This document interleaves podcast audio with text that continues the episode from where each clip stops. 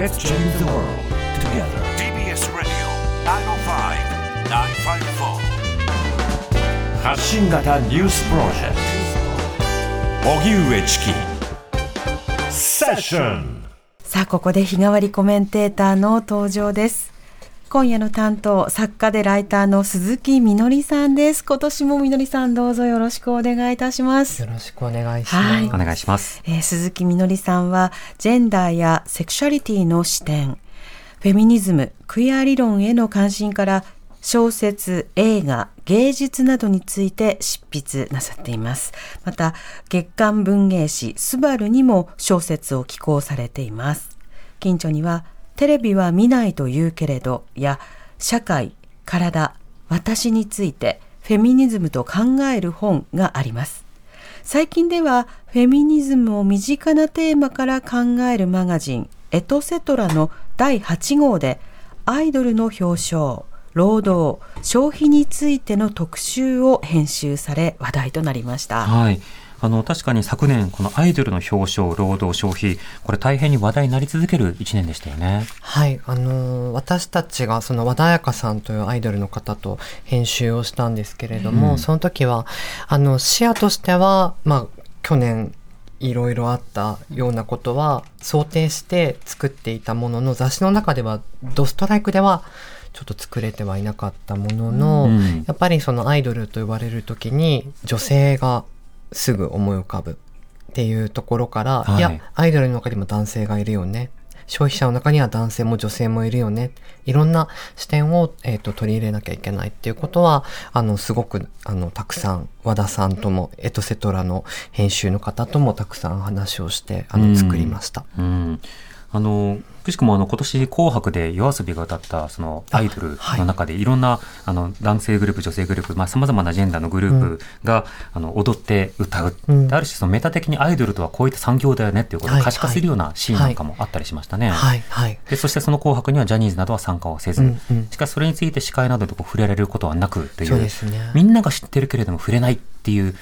空間っていうのをちょっと感じましたね。うんうん、なるほど。あの実は私は紅白を見ていないので今うんうんって言いながらでもあのそういうあのことなんだろうなっていうことはちょっと思っていて、うん、その産業の構造を見直さないとっていうことは私もあのすごく去年いちねん考えていたことでした。そうですね、うん、今年もあのいろいろこの点では発信していきたいと思いますので、みのりさんもよろしくお願いします。よろしくお願いします。ではここまでのニュースを振り返っていきましょう。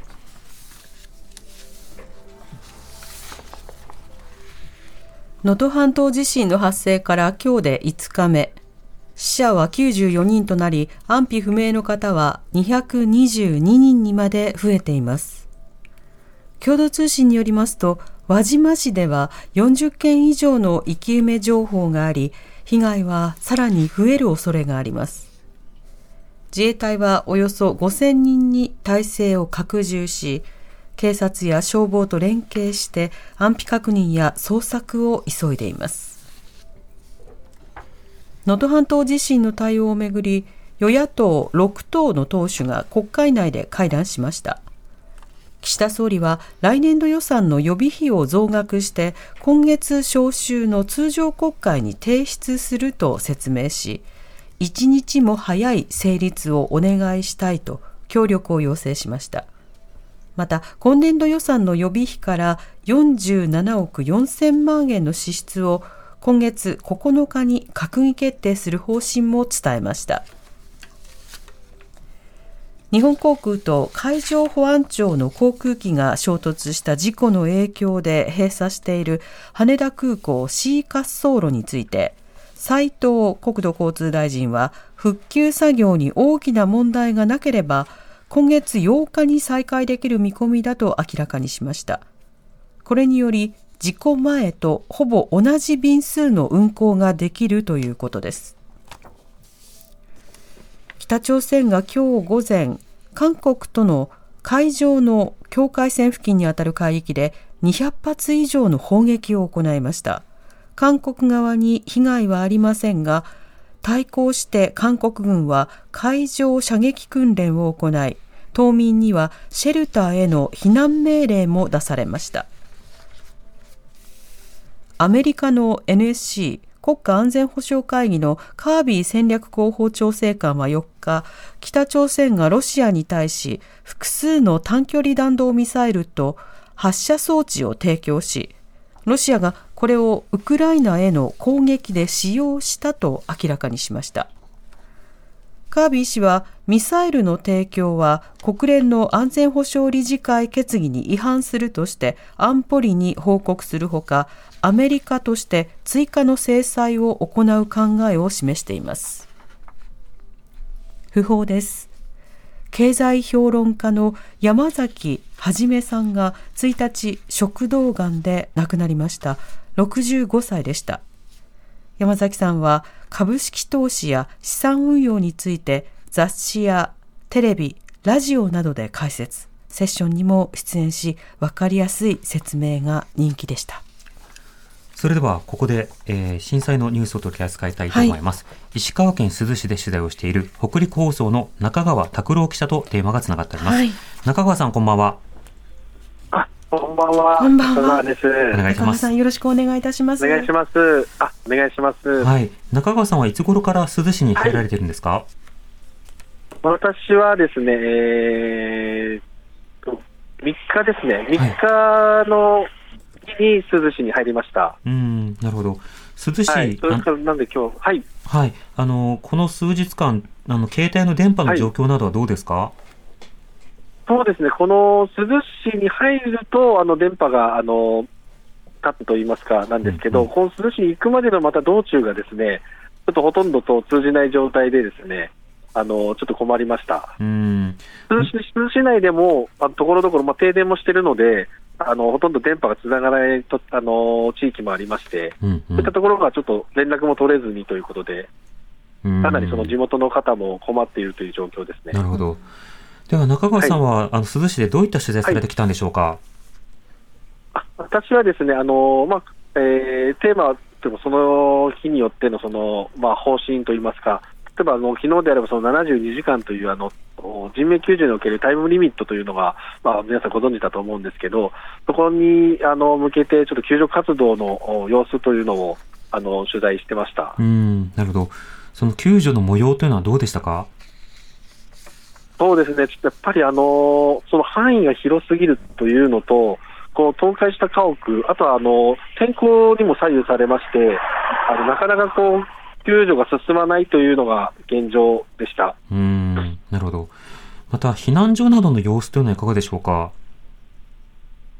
避難所もですね、やっぱりあのとにかく物が足りないというのが一番その皆さん困っているところかなと思います。まずあの 現場は現地はですねあの、まあ、水も、まあ、断水がずっと続いてますし、あの停電もあります。であの北陸はとても冬が寒いので、はい、暖を取る手段がないというところで毛布ですとかがなかなかこう届かないというところで、うん、かなりこ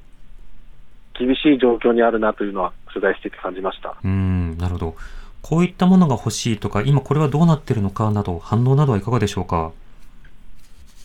そうですね、なかなかこう今やっとせず道路もですねちょっと本当にこうすぐに着くまでの道路がガタガタというか、その本当に言われしているところとか陥没しているところとかとかありまして、なかなか一般車両も通りづらい状況ではあったんですけれども、うん、はい、やっとこうちょっとその大きい車が通れるようにちょっとずつこう整備されまして、重機が通れるようになったりですとか、やっとそういったところが始まってきたので、これからという感じですかね。うん、その本当にまだなんて言うんでしょう、そうどう状況がなかなかこう改善されないといいますか、うん、なかなか厳しいというような感じは持ってます。うん、まずはインフラの改善、これがゆっくりという状況だということですが、あのそうですね、はいはい、あの避難所などでは人々は今でもその例えばあの体育館といったような場所などで雑魚寝状態が続いているんですか？はい、まあ、基本的にはそうですね。うん、まあ、あのパイプ椅子を並べてだったりとかっていうところもありますし、はいはい、うん、本当にその、まあ、停電してるっていうところでやっぱりなかなか、あとはトイレの問題がすごくやっぱりちょっと劣悪でですね、衛生環境もかなり悪くなっているところではあります。うん、なるほど。そうすると、まあ、そこで避難されている方々は、まあ、とにかくまあ集まって今生活されていると思うんですけれども、あのそこで、はいまあ、やっぱりそのトイレの環境が非常に問題だと、その改善というのは、ええ、この数日間でも進んだ点というのはあるんでしょうか。そうですね、あのまああの涼しい意味で言いますと、あの泉谷市長の方でそういうトイレの環境を改善してほしいということで、はいまあ、あの仮設トイレだったり簡易、あの簡易トイレの要望を県とかに出しておりまして、うんうん、であの今ちょこっとずつなんですけど、例えばその避難所に仮設トイレが設置されたりというところではあるんですが、はい、まだまだその避難される方の数に対してのその仮設トイレの数だったりっていうのがまだまだ足りてないっていうのが現状です。うん、なるほど。また皆さん寒さ対策が大変だということですが、週末雪の予報も出ています、はい、こちらについてはいかがでしょうか。そうなんです。それ、はいそれもありまして、本当にその現場の皆さんといいますかは一番その困っているところで、なんとかこうしてほしいっていうところなんですが、うん、なかなかこうどうにもできない状況といいますか、うんまあ、今日、まあ、すぐで言いますと今日あの午後さんじはんぐらいにですね、はい、あのやっとそのガソリンが供給されまして、うん、灯油だったりとかが、はい、タンクローリーがこう通れるようになりまして、でちょっとまあ列にはなってたんですけど、まあ、やっとその燃料がちょっとずつ今届き始めたというような状況です。うーん、なるほど。支援団体なども入りつつはあるんでしょうか。え、ごめんなさい、もう一度お願いします。支援団体などは入りつつあるんでしょうか。あ、支援、支援団体ですか、スタッフですか、はい、あ団体です。あもうそれは、はい、団体、団体の方ですか。はい、はいあもうそれはあの本当に全国各地から の, あの県警だったりとか、あとは市の職員だったりという方がボランティアでもうすでに入っていただいてます。うん、なるほど。そうした中でさまざまできる支援と供給を行っているという状況なんですね。はい、そうですね。今あの今日私が取材したところで言いますと、その体育館の中で一応珠洲市に集まるその支援物資を一旦集めまして、はい、それをそのえー、今ごじゅう余りある避難所にこう迅速に届けるというような作業を今日あの行ってましたね。自衛隊の方がそれぞれこう、まあ、陸路をもちろん確認した上で、えー、通れるという判断で、その孤立していると思われているところも行けるという判断で今日は行ったというところでした。うーん、なるほど。あの震災、はい、はっせんにんぶんの、はい、あどうぞどうぞ。ただ今今回はそのはっせんにんぶんのというところであのご用意はされてたんですけども、ただその被害の状況ですとか、その避難者の数とかも日々増減したりとかですね、うん、ちょっとまだその把握がやっぱりできてないっていうのが本当に今の現今そういう形になってますので、なかなかそのものが足りてるか足りてないかっていう判断も難しいところではあります。うん、皆さんあの情報の入手というのはどうされてるんですか。情報の入手ですか。はい、僕たちは本当にあのあ、えー、と避難者の方でしょうか。そうですね、被災されている方です。あ被災されている方に関しては本当にあの電波がない状況だったりとか、まあ、電気が通ってないので、うん、そもそもその情報も取れない、外部との連絡も取れないというところで一番やっぱり困っているところではありますね。うーん、なるほど。そもそも情報が入ってこないというところで、うんうんはい、特にあのこういった情報を欲しがっているというようなことなどはいかがでしょうか。あの今回は本当にその震災の被害範囲があの広すぎるというところで、はい、あの孤立しているその避難所、道路が寸断されたりとかですね、うんうん、あの孤立している避難所っていうのは今多数あると言われてまして、はい、そういった人たちのその エスオーエス のサインだったりとかっていうのをどうやってこう拾っていけるのかっていうところがかなり課題かなとうんなるほど思います。またあの珠洲など今能登ではですねあの高齢化率も高いと言われていますが、一方でその子どもなどの避難者もいらっしゃるんでしょうか。はい、そうですね、あの取材していてもちょっとその時期といいますかお正月だったのでちょ, ちょうど家族で例えば帰省されてるとかっていうところで、うんうんそのまあ、親戚同士で集まってるっていう中でやっぱりそのお子さんの数もやっぱり多いような気がしますね。あ取材してるとそうするとそういった方にとっては、はい、なかなか不慣れな場所で被災してということになるんですね。そうですね。それあとはあの観光客の方とかもやっぱり多かったりもするので、うん、そういう本当にその不慣れな場所でしかもその、まあ、断水であったりとかっていう中で、まあ、避難生活を余儀なくされてるっていうところで、かなりこう皆さん毎日不安な日々を送ってると思います。うん、ちなみにその観光客など海外から来られた方々に対する、まあ、情報提供や、はい、語学、まあ、言語のサポートなどというのはあるんでしょうか。はい、そうですね、今あんまりその外部、外国スタッフに関しての受け入れっていうのはあまりこちら取材している限りではちょっと感じることはなかったですね。うん、なるほど。そうしたあの本当にいろんなニーズがある中で、はい、まあ、まずはとにかく物資と、はい、それから道路のまあ開通、まあ、このあたりのまあ基本的なところに今は急いでいるということですか。はい、そうですね、あともう本当にその電気水道というところのいわゆるライフラインの確保っていうのが今何よりも求められるところかなと思います。うん、なるほど、わかりました。中川さん、ありがとうございました。あ、すみません、はい、ありがとうございます。ありがとうございました。え石川県珠洲市で取材をしている北陸放送の中川拓郎記者と電話がつながっていました。あの非常にこう電波つながったとはいえ、なかなかその聞き取りづらいような状況でもあったりして、ね、うん、現場の、まあ、混乱なども伝わってきますね。えーえーえー、とここでですね、斉藤芳夫さんからの北陸の天気予報をお伝えしておきたいと思います。はい、石川県など北陸では土曜日は雨が降ったり止んだりとなるでしょう。日曜日は冬型の気圧配置で雨のち雪の見込みです。月曜日は曇り一時雪で最高気温ごどぜん後と昼も気温が上がらないでしょう。ですので寒さで体調を崩しやすくなりますので、無理をせずにできるだけなるべく体を冷やさないようにお過ごしいただければと思います。ただね、電気が通ってないエリアでは大変でしょうからね、うん、暖を取るにも毛布っていうお話を先ほどなさってましたけれども、うん、中川さんが、中川記者が、そうですね、あの新聞紙とかそれからビニール袋などがあれば そ,、ね、うん、それをこう重ねて着る、うんうん、あの服の内側に入れるということによって、まあ、空気の層ができ、また断熱もできるということ、うん、あのそうしたような工夫などができたりするので、はい、まあ、例えばその地元の記者の方が、ね、その入るときにまあ情報を伝えて、うん、ということも含めて新聞を届けるということもあってほしいなとは思いますけど、うんうん、そうしたものって新聞って二次利用がとてもできるものでもあるの で, で、ね、まあ、少しずつそういったインフラが改善されていけば、あのいろんなものも改善されていくのかなとは思いますね。えーはい、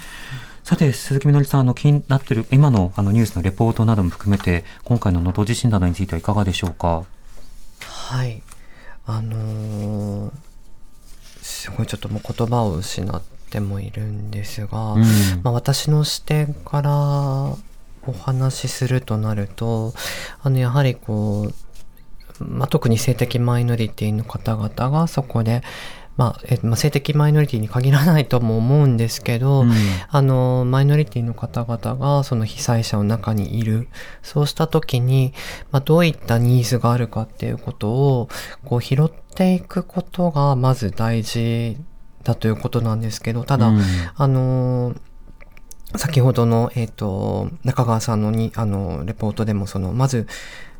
状況が把握できていないということだったので、うん、まあ、そこはちょっと心配だなっていうのは、うん、考えていました。うん、はい、そうですね、まあ、あの子ども、それからまあ外国人の方なども含めて、はいはい、いろんなその要配慮者とこういった災害の時に言われるような方がいるわけですけれども、うん、まあ、例えばそのおむつであるとか、さまざ、あ、ま障害のある方についてはバッテリーとかオストメイトなどのケアとか、うんうん、いろんなものがどうしてもすべて不足しがちになりますよね。そうですね、なんか私はあのー、やっぱりそこのガバナンス取り仕切っている人たちがどういう価値観で、あのー、そのニーズっていうものを把握あの必要か不必要かっていうことを選別している部分もあると思うので、うん、あのさっき月さんが言ったような子供だったり、はい、まあ、海外にルーツがある、まあ、日本語があまり得意じゃない人たちっていうのがいたとしても、えーえー、もう日本語でまず、まあ、大多数がそういう人たちだからっていうことが起きるっていうのは、あのそういった人たちへの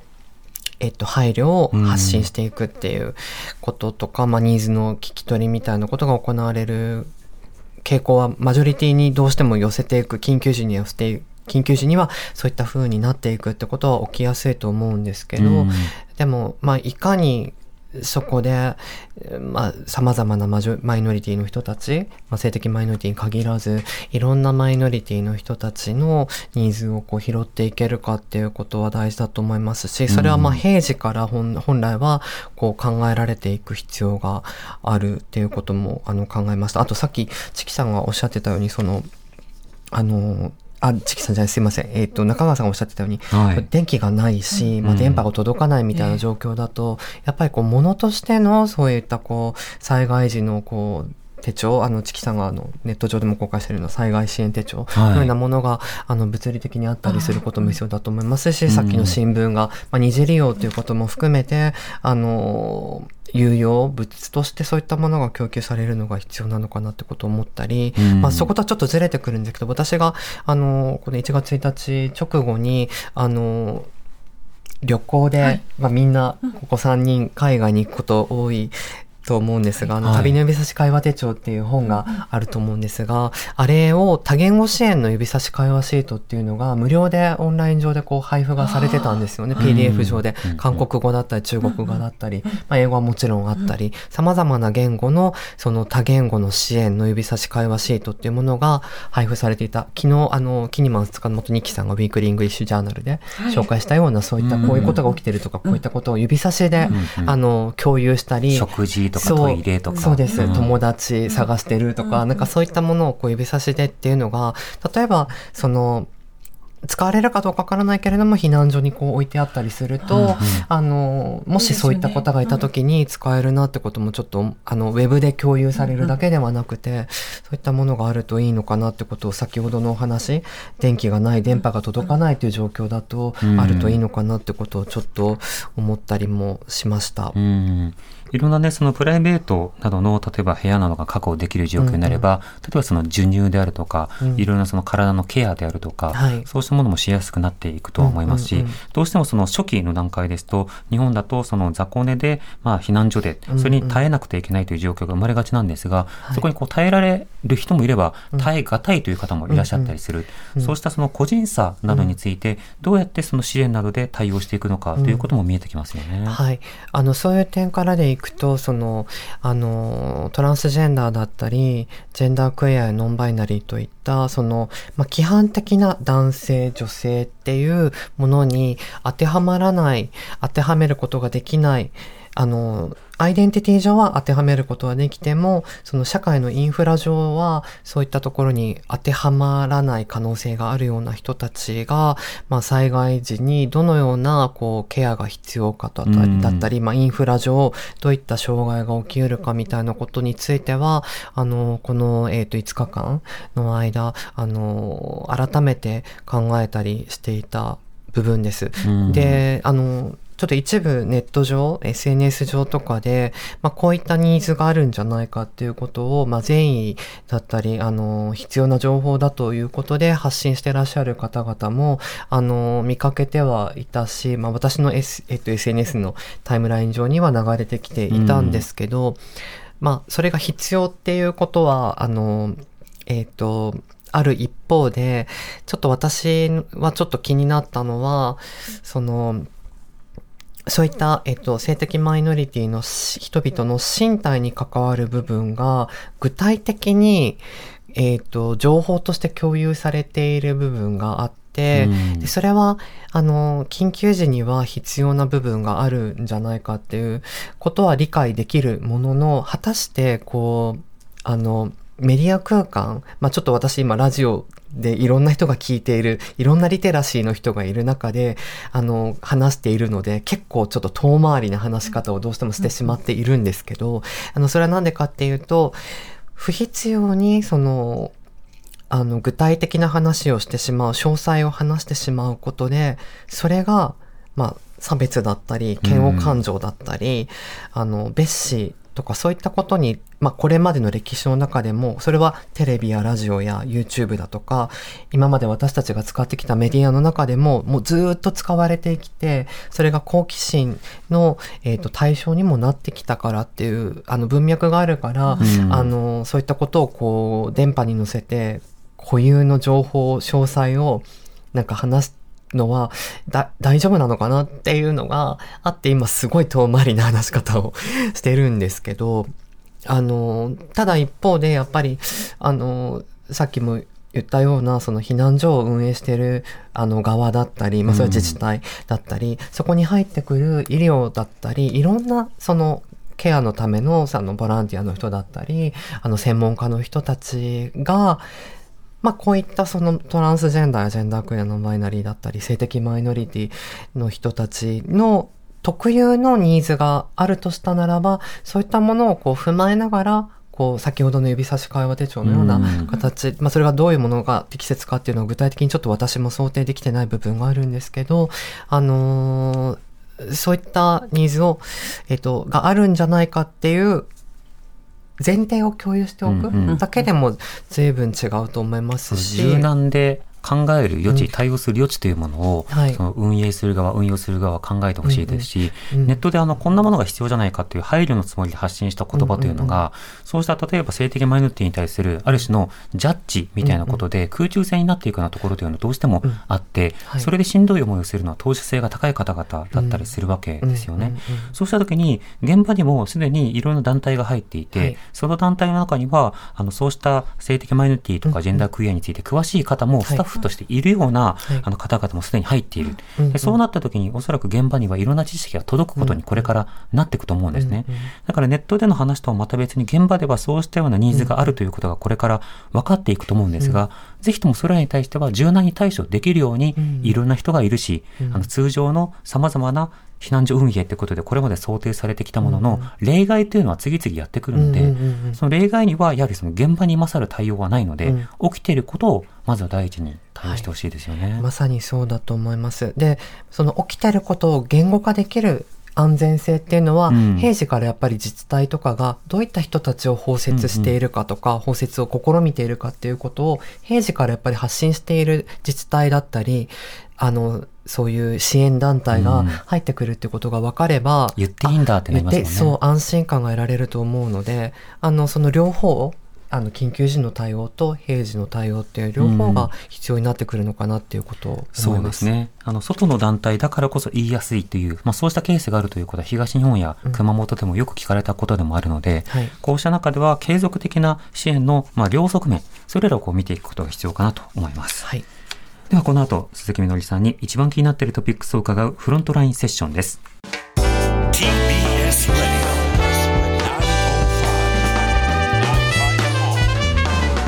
知る、わかる、動かす、荻上チキセッション。ここからはフロントラインセッション、日替わりコメンテーターに今一番気になるトピックスについてお話しいただきます。今夜は作家でライターの鈴木みのりさん、お願いします。よろしくお願いします、はい、お願いします。ではみのりさん、今日はどういった話題でしょうか。はい、あのミツバチと私というえー、今日から公開されるスペインの映画についてお話ししたいと思います、うん、あのーまあ、こういう状況で、まあ、その娯楽、ある種の娯楽である、まあ、映画について話すのってどうなんだろうとも思ったんですけど、先ほどの話と地続きで、これはあの子供が主人公の、えー、と物語でして、さっきあのチェキさんもあの中川さんにお尋ねなさったように、はい、中川記者にお尋ねなさったように、まあ、子どものニーズっていうものがいかに拾いにくいか、まあ、それは子どものニーズというより、まあ、子どもが何を語りたいかっていうこととか、あのでも子どもって言葉をまだ持っていない、何か感じてたりしても持っていなかったりするから、泣いたり怒ったり喜んだりっていう、まあ、感情の分かりやすいところで発露したりするとこ、ことが多いようにあの思うんですが、あのでも言語化できる、できない時にどういうふうに耳を傾ければいいのかっていうお話として、この映画は一つこう、まあ、震災の話ではもちろんないんですが、うん、あの通じるテーマ、重なるテーマがあると思ったので、うんうん、ぜひこういう時だからこそ共有したいと思って、はい、これ今日公開なんですか。そうなんです。今日から東京から順次公開される映画でして、はい、あの昨年東京国際映画祭でも上映されましたし、はい、その前にあのだいななじゅうさんかいベルリン国際映画祭、去年のにがつぐらいですかねにもあのあのコンペ部門に出品されていて、主演 の, あのソフィア・オテロ、当時きゅうさい の, あの主演の俳優の方が主演俳優賞を受賞したっていうことで、あのいや本当に素晴らしい演技だったので、あのそういった面でも注目されている作品がやっと日本で公開されるという、うん、これどういった物語なんでしょうか。はい、あのこれはですね、フランスに住んでいる、まあ、ある、ある家族が、えーと、父親をちょっとそこに残して、はい、母親と子供たち、えー、さんにんの子供たちと、まあ、ある母親が、その母親の、えーと、実家、田舎であるスペインのバスク地方っていうところに、うん、えーと、行く。バカンスに出るっていうところから物語が始まるんですね、うんうん、はい、フランスバカンス文化ですもんね。そう、うん、で、あのー、そのバスク地方の、えー、と物語で、そこで、えー、と子供の一人が、あのー、何か居心地が悪そうっていう状況がこうずっと描かれていくんですね、うんうんうん、でそれがだんだん、あ、これは性別に関しての揺らぎがこの子供にとっての悩みなんだっていうことがだんだん映画を見ていくうちに分かってくる、うん、でそこにさらにで、それは、えーと、もうこれは監督が言ってることなので言っていいと思うんですけど、トランスジェンダーをめぐる課題、家族だったり子供のありようっていうのを描こうとした作品であるんですね、うんうん、ただ、あのー、そこではトランスジェンダーの物語っていうことはその作品中は描かれてなくて、それがその言葉言語化される前でどういったこう反応を見せてるかっていうことが丁寧に描かれてる。でもう一個、ただちょっとそういったお話にするとちょっとこう教科書みたいな感じになってしまいそうなんですけれども、この映画の魅力っていうのはそのスペインのバスク地方の風景だったり、そこに住む人々、特に女性が非常に焦点化されていて、そのえっとルーツ、そこにルーツを持つお母さんもそうですけど、お母さんの上の世代、おばさんだったり、はい、お, お母さん、そのお母さんのお母さん、おばあさん、主人公にとってはおばあさんだったり、女性たちがどういうふうに生きてきたか、生きているかっていうことも描かれていたり、でその中に養蜂、これミツバチと私っていうタイトルなんですけど、養蜂を営む女性が出てくるんですよね。でその、あ、そうそうそうそう、はい、その養蜂のシーンとかもそのお仕事の物語としても非常に面白いですし、お母さん自身も、そう、主人公のお母さん自身もお仕事に悩んでいて、仕事のキャリアに悩んでいてっていう点で、非常にいろんな面でこう観客のいろんな人たちが、あ、ここ自分がこう、あの共感できるとか、うんうん、あ、でもちょっと分かんないけど、ここを通してみたら、あのあ、この物語がちょっと身近に感じられるみたいな、うん、いろんな入り口が用意されてる映画で、いろんな生活といろんな揺らぎが描かれてるんですね、うん、そうなんです。で、まあ、特にちょっと私が今回先ほどの前置きでお話ししたように、あの災害のあの時に子どもの語りっていうのがこう聞かれにくいっていう話ともこう通じてくる話なんですけど、うん、あのさっきも言ったように主人公の子どもはその自分のまあ、ジェンダーに悩んでるんですとか、私はトランスなんですとかって言えるわけがないんですよね、うん、言葉を獲得してないから、うんうん、でそういう中でいかにその周りが周りもえっと、え、何この子っていう戸惑いを見せてる様子もきちんと描かれてるんですよね。だからそのもしかしたら見る人によってはあ辛いって思うシーンがあるかもしれないけれども、あのこの物語がでも描こう、描こうとしてるのはあのすごい印象的なセリフが一つあって、はい、子供を恥ずかしいと思わせちゃいけないっていう、子供が自分を恥ずかしい存在なんだっていうことを思わせちゃいけないっていうことを言ってくれる、子供を自分が恥じるのは間違っていることなんだっていうことを言ってくれる大人が登場するんですが、うんうん、もうそれはまさに